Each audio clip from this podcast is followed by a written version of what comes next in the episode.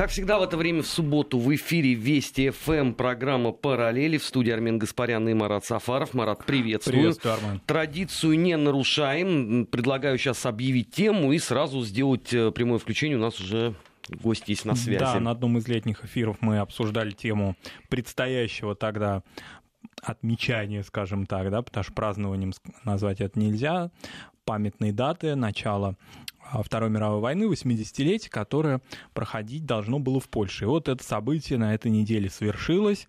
Обсудить его, обсудить, какие были реакции в мировых СМИ а, этого события и в государствах, которые приняли участие или не приняли участие а, в этих памятных мероприятиях, а также, я думаю, что очень тесно связано с этим событием, это реакция, а, ну, на мой взгляд, неадекватная МИДа Болгарии, об этом тоже поговорим, на эти же самые события и на послевоенную историю 20 века. Вот, наверное, этот круг вопросов тесно связанный с межнациональной сферой, потому что так или иначе везде она затрагивалась.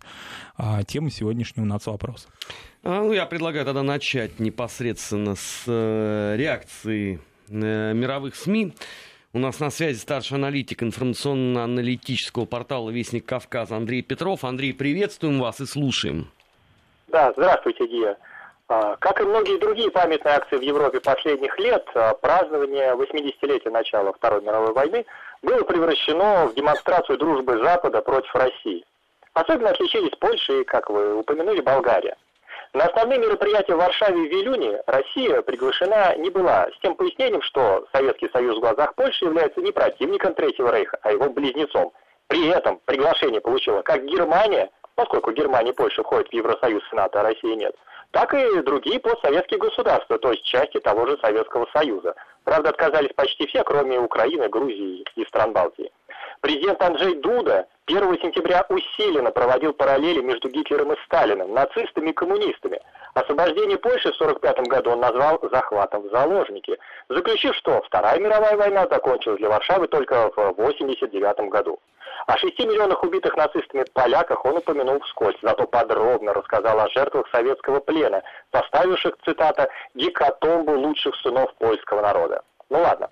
А, к польской моде на русофобию все давно привыкли, но в эти дни ее эхо прозвучало из Болгарии. Напомню, что Болгария три с половиной года до сентября 44-го сотрудничала с нацистами. Вот об этом София предпочла забыть, зато тоже заявила, что нельзя считать Советский Союз освободителем Восточной Европы. Более того, в болгарском МИДе заявили, что в том самом сентябре 1944 года страна не освободилась от нацистов, а пострадала от государственного переворота по вине СССР. Разумеется, ни Польша, ни Болгария не решились бы на такие слова, не будь у них поддержки со стороны. А эта поддержка была оказана. Американское издание The Washington Post еще в августе опубликовало программную статью, где Москва обвиняется в попытке переписать историю Второй мировой войны, с чем обычно мы вообще-то боремся, и скрыть союзнические отношения с Третьим Рейхом. Получилась такая индульгенция для младших партнеров США на повтор этой мысли своими словами. Характерно, что президент Германии Франк-Вальтер Штайнмайер 1 сентября не только извинялся перед поляками, но и горячо благодарил США за, цитата, победу над национал-социализмом на Западе и на Востоке. Это такой довольно необычный вариант реваншизма. Обычно страна, проигравшая войну, доказывает, что никакого поражения не было. А здесь Берлин, который не может отрицать уничтожение нацизма, решил на словах проиграть и сдаться более выгодному противнику. В данном случае США. Такой заказ на реванш поддержали уже немецкие СМИ. Например, Die устроила совершенно скандальный, на мой взгляд, пересчет итогов э, сражения под Прохоровкой, заявив, что тогда победили немцы, причем с разгромным счетом, так сказать. Потеряли всего 5 танков и уничтожили 235 танков Красной Армии. Мы видим, что Европа решила окончательно переписать историю под себя американцев. Это настолько общий тренд, что те, у кого прямой поддержки э, центров силы сейчас нет, все равно чувствуют дозволение говорить что угодно. Последний пример – это Хорватия. Всеми любимая у нас в России президент Калинда Грабар-Китарович в эти дни заявила, что хорватский народ внес самый большой вклад в антифашистскую борьбу в Европе, если посчитать в процентах от населения. Но ведь Хорватия была самым стойким сателлитом Третьего Рейха. Последние хорватские военные части сдались победителям лишь 11 мая 45-го. Об этом Загреб, как и многие другие союзники и пособники нацизма, сегодня предпочитают не вспоминать. Спасибо, Андрей. На прямой связи с э, информационной студией Вести был старший аналитик информационно-аналитического портала Вестник Кавказа Андрей Петров. Продолжаем разговор. Ну, вообще, я должен честно признаться, что все, что происходило за последние, скажем, 4-5 дней, было абсолютно прогнозируемо. Единственное, вот, что я не угадал, я искренне считал, что первыми фразу о том, что советская армия принесла в Европу тотальную оккупацию, унижение, э, геноцид и ГУЛАГ, произнесут поляки все-таки. Но болгары второй раз смогли нас удивить. Первый раз, когда они не позвали на отмечание 150-летия прекращения османского ига, хотя это именно русская армия сделала под управлением генерала Скобелева. И вот сейчас второй раз. А так, ну что, все, все было в полном порядке. Ничего нового не прозвучало вообще. Ну да, нам представляется, что какие-то бывают политические заявления, они бывали, и неоднократно за последние четверть века, особенно за последние 10 лет из Софии выходили такие, в общем-то, неполиткорректные, мягко говоря, заявления, но мы надеялись на то, и многие удивились поэтому сейчас, что все-таки вот это русофильское, подобно тому, что происходит в Сербии, да, такое вот отношение, наверное, наиболее а, в народе, а, позитивной к России, оно не даст возможность политикам, ну, вот так уже резко заявлять. А тем не менее, с другой стороны, совершенно справедливо были а, высказывания экспертов и балканистов в том числе относительно того, ну, ведь эти русофилы избрали такое правительство и неоднократно а, продолжают избирать такое правительство Болгарии, которое делает заявление, вот это уважаемое а, глава МИД, практически с русским именем и с русской фамилией, да, Екатерина Захарьева, а, глава МИД Болгарии, вот она высказалась таким образом, причем заметьте, что она апеллирует даже не столько к итогам Второй мировой войны, потому что здесь очень зыбкая тема, и сейчас Андрей Петров нам напомнил о позиции Болгарии а, второй раз фактически, потому что можно вспомнить и Первую мировую войну, где оказалась Болгария, да, по какую сторону фактически дети тех освобожденных в 77-78 году, они в окопах были против русских солдат. Вот такая уже была диспозиция в 2014 году. Ну и она повторилась так или иначе, хоть и не напрямую, да, болгары не участвовали активно, фактически не участвовали в боевых действиях, но предоставляли порты черноморские, они предоставляли санитарные поезда, фактически занимались оккупацией а, территории Греции, и это было, и они были активными союзниками, ну, если Германии так де юра, но де-факто Италии, например, на Балканах. Ну, почему? А... С немцами вполне себе хорошие, рабочие теплые отношения. Ну, рабочие теплые, да, отношения. Просто здесь э, некоторые болгарские историки на этой неделе, те, которые не хотели, да, развивать эту тему, хотели ее как-то смикшировать, они говорили, ну, все-таки болгары, в отличие, например, скажем, от венгров, не воевали против советской армии напрямую. Ну, не воевали, но, тем не менее, тот факт, вот, допустим, если мы вспомним Финляндию, откуда на уровне не государственных деятелей, а СМИ тоже часто появляются какие-то а, предосудительные заявления, ведь тоже вот факт такого рода а, наличия, да, может быть, не активных боевых действий, но в случае с финнами они все-таки были, безусловно, они препятствовали нашей концентрации, нашим силам на германском направлении.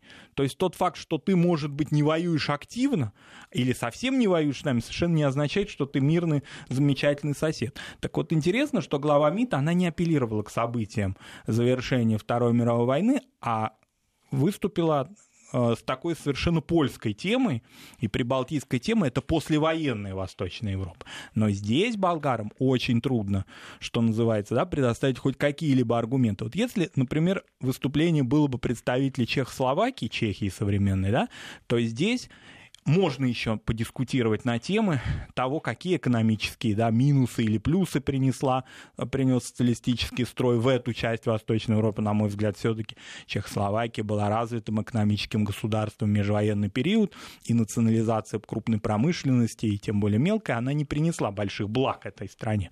Но в случае с Болгарией, с примитивным сельским хозяйством, с примитивным уровнем механизации, с повальной неграмотностью довоенной, да, и тот рост экономический, который произошел за 40 лет, он привел к тому, что сейчас мы наблюдаем только его спад в течение четверти века, а с вступлением Болгарии в Евросоюз этот спад стал стремительно, когда, ну извините, болгарам фактически не разрешают выращивать их знаменитые помидоры. То есть вы их можете, конечно, выращивать, но у нас единый европейский рынок, и вам предоставит испанскую продукцию. Не надо а, работать, не надо напрягаться. И вот этот уровень коррупции, этот уровень экономического спада, который Болгария наблюдает за последние годы, он, по-моему, и будет ответом этой уважаемой очаровательной главе МИД. Только есть... Э, отвечать ей не придется. Потому что э, все эти вопросы э, задавать некому. Потому что мы в очередной раз стали рабами э, собственной идеологии в области вопросах истории, которая очень у многих э, продолжает царить в головах. Но на этой неделе неоднократно наши коллеги напоминали цитату Федора Михайловича Достоевского, она известная, но как-то вот она сейчас как будто бы произнесена была, хотя ей уже более 140 лет. Она была произнесена, ну, вернее, записана в дневнике а, Достоевского осенью 1877 года. Еще война не закончилась русско-турецкая. Но вот приведем только одну фразу из э, небольшую, да. Не будет у России никогда еще не было таких ненавистников, завистников, клеветников и даже явных врагов, как все эти славянские племена. Чуть только их Россия освободит, а Европа согласится признать их освобожденными. Еще они будут заискивать перед европейскими государствами, будут клеветать на Россию, сплетничать на нее и интриговать против нее. Ну, такое впечатление, как будто Достоевский пророк. Ну, кстати, этой фразе выпала на самом деле достаточно такая сложная жизнь, потому что Федор Михайлович своих взглядов по этому вопросу не скрывал. А э, этими словами он, по сути, бросил вызов очень многочисленной и невероятно горластой э, группе, которые назывались э, панслависты. Да. Там небезызвестный вот Федор Тючев был одним из, э, так сказать, идеологов всего этого движа, и равно как и известнейший российский дипломат Леонтьев. Ну вот интересно, вот это 1877 год. В дальнейшем была Первая мировая война, Потом были достаточно сложные отношения в межвоенный, назовем вот так период. Если просто кто-то не знает, Болгария один из центров э, белой иммиграции на тот момент.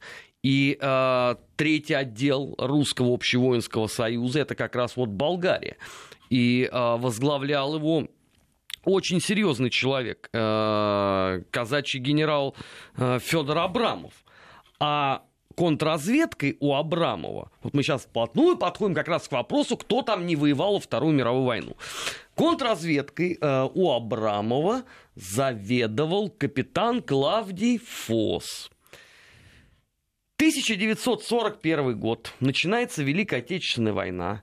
И появляется небезызвестная Абверштелле, юг Украины – которая целиком и полностью сформирована из офицеров болгарской полиции. Да, в подавляющем большинстве это все бывшие офицеры русской императорской и э, добровольческой армии на юге России. Но на тот момент они, в общем-то, извините, относились уже скорее э, к болгарскому государству.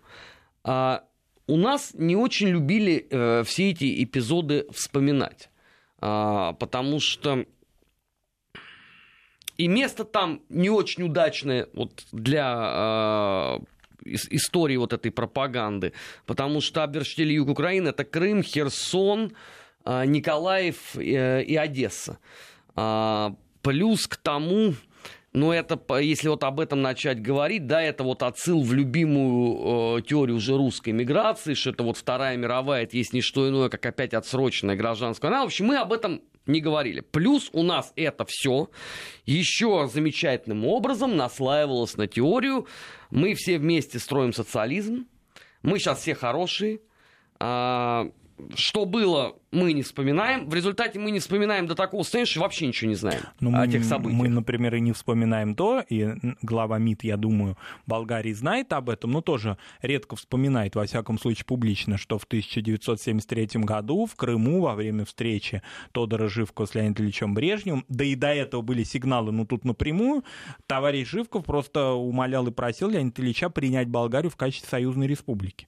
А почему бы 16 нет? 16 А до этого, это вообще мало кто знает, Антонин Новотный, Чехословакии еще до Пражской весны в 1964 году, значит, Никита Сергеевич практически перед самой отставкой а, просил о том, чтобы Чехословакия тоже бы как-то вошла в состав Советского Союза, благо есть границы с Украинской ССР, и вот почему бы и не войти. Да, ну там были сугубо экономические а, цели, поскольку различное сырье все-таки отпускалось при всем том, что был Совет экономической взаимопомощи СЭФ, Чехословакии по, ну, как бы внешним ценам, да, не общесоюзным. И Чехословакия хотела, значит, здесь выгоду найти и вот такую форму, да, и там обсуждалась и форма вступления, а может быть и форма конфедерации и так далее. Но Хрущев, значит, сказал своим товарищам, и это есть документы на этот счет относительно того, что мы вот продолжим эти переговоры, и более того, Новот на меня пригласил на заячью королевскую охоту, такую, видимо, габсбургскую. Но э, сентябрь, говорили в сентябре, в октябре Никита Сергеевич, значит, отправился на пенсию в поселок Петрова-Дальний, и уже ни о какой заячьей охоте не было, Чехословакия как-то эту тему замяла. А болгары продолжали настаивать. Но Брежневу не нужны были на тот момент такие дармоеды, которые получали бы фактически только, но ничего бы не производили. Его вполне устраивали форматы экономических отношений внутри СЭФ. Вот. Но об этом речи в этом заявлении пространном МИД Болгарии нет. Ну, нет даже намека на то, что фактически форма кооперации подразумевала не экономическое, а политическое слияние Болгарии и Советского Союза. Да, э, у болгар с точки зрения исторической памяти э, вообще все э, весьма и весьма своеобразно. Я вот просто про один эпизод вам сейчас скажу, чтобы вы понимали, что это часть системы. Как известно, в Болгарии в свое время произошла так называемая коммунистическая революция, которая была подавлена. Но подавлена она была очень определенными людьми. Это ветеранами вот все того же белого движения, конкретно Корниловские и Дроздовские полки, которые там и были дислоцированы. Вот эти вот стойкие убежденные большевики достаточно быстро навели порядок. За последние годы, естественно, эта вся история была в очередной раз переписана. И теперь выясняется, что вот э, сопротивление тому коммунизму, который вот Советы пытались распространить, в том числе на независимую, э, прекрасную Болгарию, оказались сами братушки. Это просто вам для понимания того, как там легко и непринужденно все это можно трансформировать. При этом абсолютно э, не беря там э, в расчет вот эту модную тему, которую особенно наши вот э, либеральные сограждане обожают, что они борются только против э, как бы коммунистической России, а ко всей остальной они испытывают исключительно теплые чувства. Ну, вот вам пример, вот там корниловцы и дроздовцы, это, наверное, последние люди, кого вообще можно было бы обвинить в хоть какой-то симпатии, хоть какой-то маломальски похожий на коммунистическую идею. И тех, в общем, вычеркнули. Сейчас прервемся на новости. Сразу после этого продолжим нацвопрос. Не переключайтесь. 16 часов 39 минут в Москве. Продолжаем программу «Нацвопрос». В студии, как обычно, Армен Гаспарян и Марат Сафаров. И беседуем мы, конечно, о событиях последних дней, где отличились и Польша, ну и особенно Болгария. Кстати, я так понимаю, что следующий этап это начнется пересмотр освобождение все-таки от османского ига. Кто же там играл э, первую скрипку? И я так понимаю, что скоро генерал Скобелев, который неизвестен, по сути, наверное, 96% населения нашей страны, будет на 100% неизвестен никому в Болгарии. Да, ну такой процесс уже потихонечку начинается, он такие пробы исторического ревизионизма в Болгарии формируются. Это называется болгарская новая историческая наука. Вот такая формулировка существует. То есть это молодые историки, ну, сравнительно молодые, которые не придерживаются, значит, устоявшегося такого патриотического курса и высказывают разные альтернативные точки зрения на события 77-78 года. Ну, если конкретно. А, вроде, казалось бы, да, до того, как Болгария вошла в социалистический лагерь, после того, как она из него вышла, в период там Тодора Живкова до него, после него, это была какая-то незыблемая константа. Ну вот Болгарию освободили русские, действительно, это была угроза национальной катастрофе последние годы османского ига, и фактически русские спасли не просто Болгарию как государство, ее государственность, но и народ фактически. Так все считали.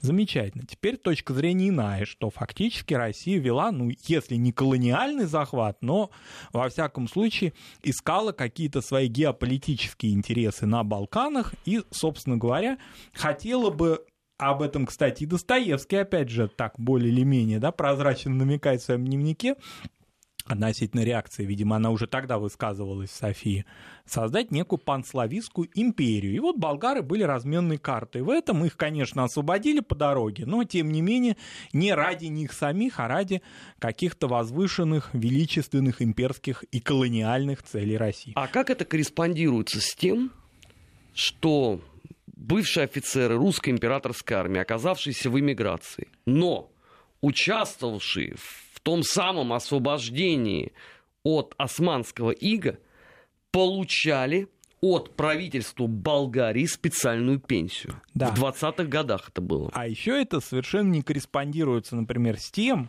что было, конечно, не модно произносить и в 77-78 году, и вы об этом уже сказали вот в начале программы нашей, и а, впоследствии в 20 веке, что у России к моменту начала войны русско-турецкой отношения с Турцией были не слишком-то и плохие а более того, очень даже, не, очень даже хороший. То есть, если современными формулировками оперировать, геополитически это было невыгодно на тот момент и никто не знал исхода этой войны, а отношения с Турцией испортились. И вот в данном случае, да, вот эта панславистская идея, конечно, братушки, кириллица, все, все дела, э, единая э, церковь и прочее, они вынудили непосредственно, да, защитить болгарский интерес. Где это панславистское государство возникло и как оно, какие у него очертания, какие перспективы дальше, даже в тот период времени а, могли быть на тот момент. Я вот, например, не очень их вижу, если с учетом Балканских войн Первой мировой войны а, были полные утраты этого. То есть они не были зыбкими, не были прочными, эти достигнутые интересы при всем том, что государством империи управлял длительный, хоть и там, ну, по меркам, может быть, 19 века не слишком, но исторически все-таки долго Александр III. Вот где эти результаты? Где это колонии? Где эти вот... Колонии ведь требуют, ну, так, по определению, нас так учили, выкачивание чего-то. А если было только вкачивание, причем человеческих русских жизней? Туда, в эту землю. Ну, то же самое происходило после Второй и мировой после, войны. И во время, да, Второй мировой войны, и после, в экономическом уже смысле. Поэтому здесь, ну, вот все рушится сразу, тем не менее, такая точка зрения вот этих ревизионистов, она есть.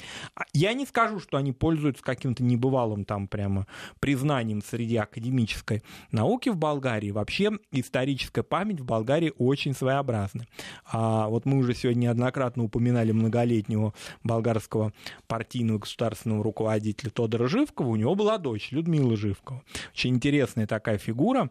А, она была очень амбициозна, как-то выбивалась за рамки партийного этикета и брала на себя очень многое, в том числе и в гуманитарной сфере. Вот мне рассказывала одна а, балканист в России, что а, однажды, значит, был такой период времени, когда Людмила Живкова посягнула на святое. А именно, она, в общем, стала инициировать и где-то даже публично заявлять, что болгары, в общем-то, не очень славяне.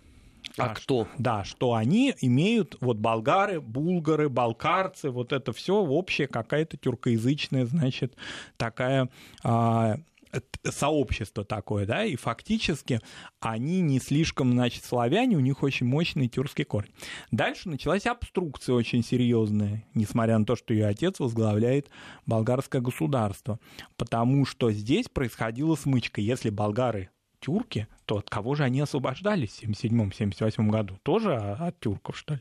И поэтому ей, хотя в этой концепции ее есть какая-то логика, но если посмотреть исторически да, на то, как передвигались а, в пространство балканские, а дальше вообще по Черноморью а, те самые пресловутые, да, булгары, болгары и так далее.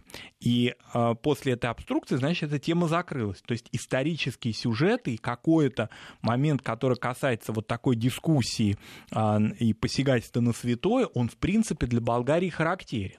Но единственное... Так они сейчас себя в результате кем позиционируют? Сейчас, конечно, славянами. Все-таки. Безусловно. Да, это вообще табуированная тема. То есть вот как бы Людмила Живкова вышла со своими такими гипотезами, получила по башке, и после этого эта тема закрылась. То есть а какого-то э, продолжения этой дискуссии не могло быть. Более того, мы знаем, что она как-то таинственно скончалась при жизни еще своего отца. Вот. Хотя даже были такие слухи и намеки, что она может... Но ну, я, правда, не очень себе представляю в формате социалистического лагеря, что она могла бы быть даже преемницей своего отца.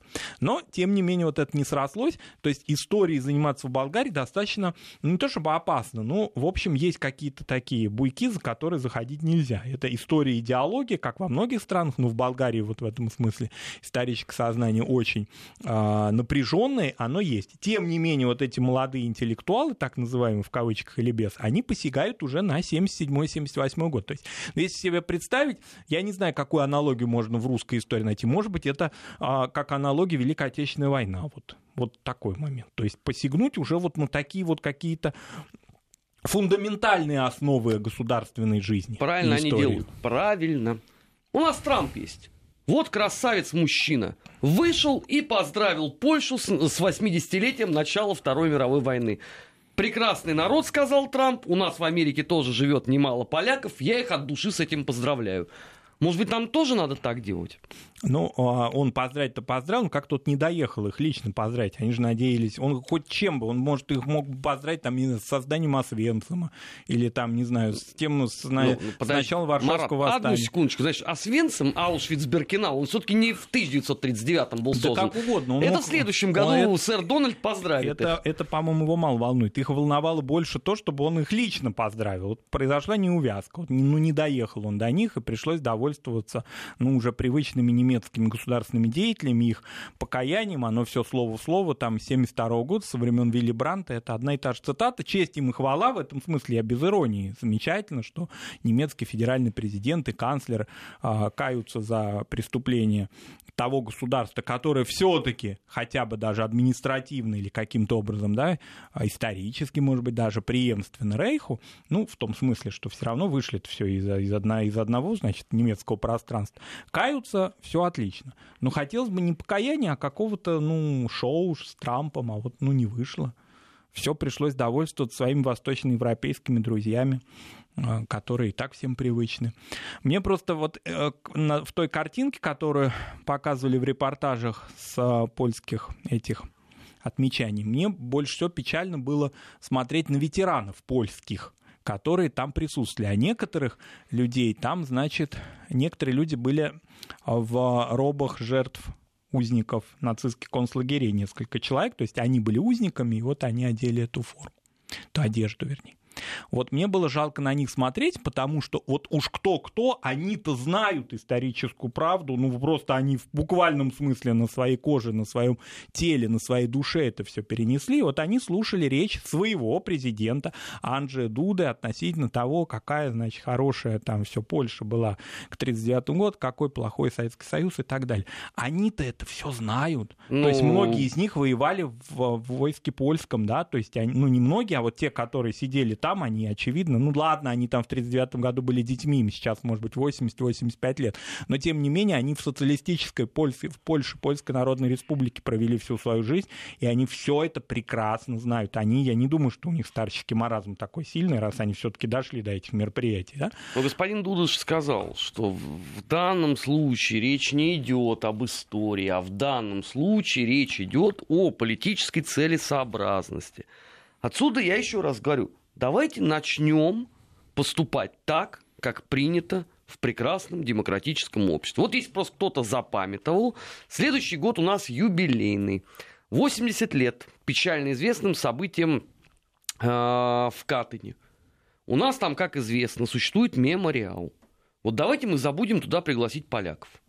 У нас там мемориал, и более того, он был оформлен в соответствии с польской концепцией вот этих и, событий. Вот и прекрасно. Вот мы забудем просто позвать и туда поляков, нас... а когда они откроют рот по этому поводу, мы им честно скажем, простите, но мы э, стараемся ориентироваться на подлинные демократические ценности. Ваш президент Дуда сказал о том, что есть политическая целесообразность. Вот теперь мы не почтим за честь видеть вашу честь у себя дома.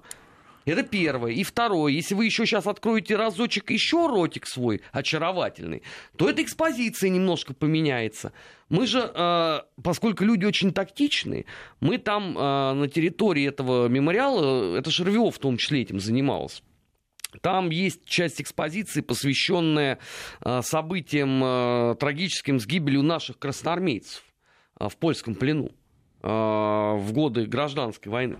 Так можно же эту экспозицию продолжить. Расширить. Можно же сделать экспозицию уничтожения поместной православной церкви на территории Польши. Можно сделать отдельную экспозицию Польская организация «Прометей» второго отдела генерального штаба на службе Третьего Рейха.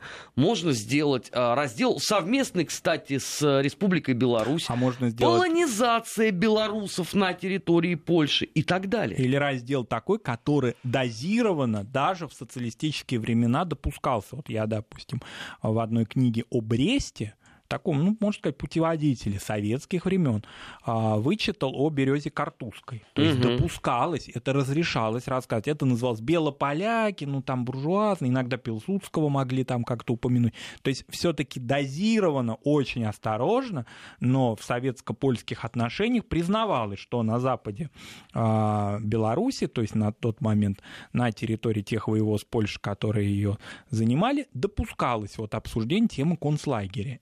Этого одного, а то, что он не один, а их несколько было, это, конечно, уже так перебор, так говорить было нельзя. А почему нам сейчас об этом не вспомнить?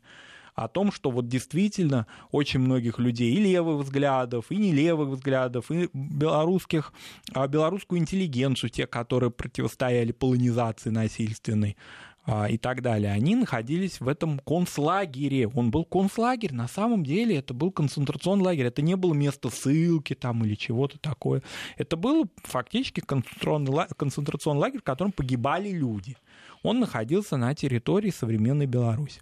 Вот, польский лагерь. Вот, кстати, вот это польский, помните, да, эту знаменитую дискуссию? У нас нет никаких польских лагерей, а Свенцем это не польский лагерь. Поляки орут и кричат на эту тему. А какой он лагерь? А где? Не, ну, по формальному признаку он действительно не их, э, он э, сеть концентрационных э, лагерей Но мы это и не вкладывали, вот, мы не вкладывали идеологически, что он конкретно их, он нахо- находился на территории, если они хотят все-таки говорить о преемственности существования своего государства, он находился на территории Польши, хотя самой Польши на тот Если момент, мне как я память понимаю, не не изменяет, было. Марат, вот я могу, конечно, ошибаться, но, по-моему, это так и было.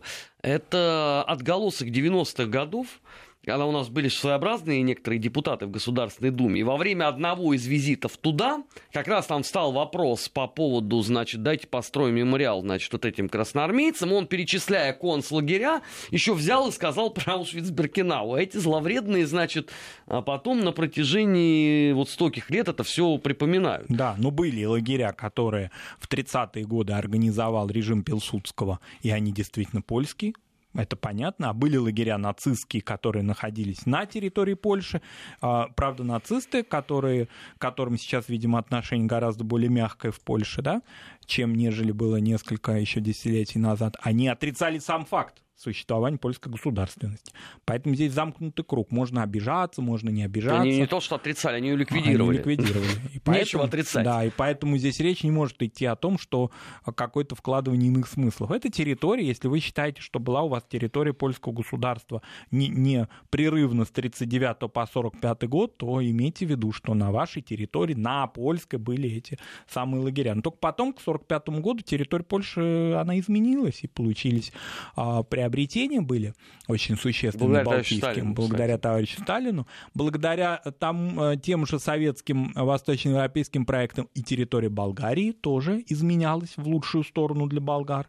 Да, им пришлось отказаться от оккупированных территорий а, греческих, там, македонских и прочих, это да, действительно югославских, но тем не менее приобретения Болгарии тоже были, и они были оставлены впоследствии и территория Болгарии расширилась после Второй мировой войны, то есть вроде бы на стороне гитлеровской коалиции, а что-то приобрели все-таки после войны.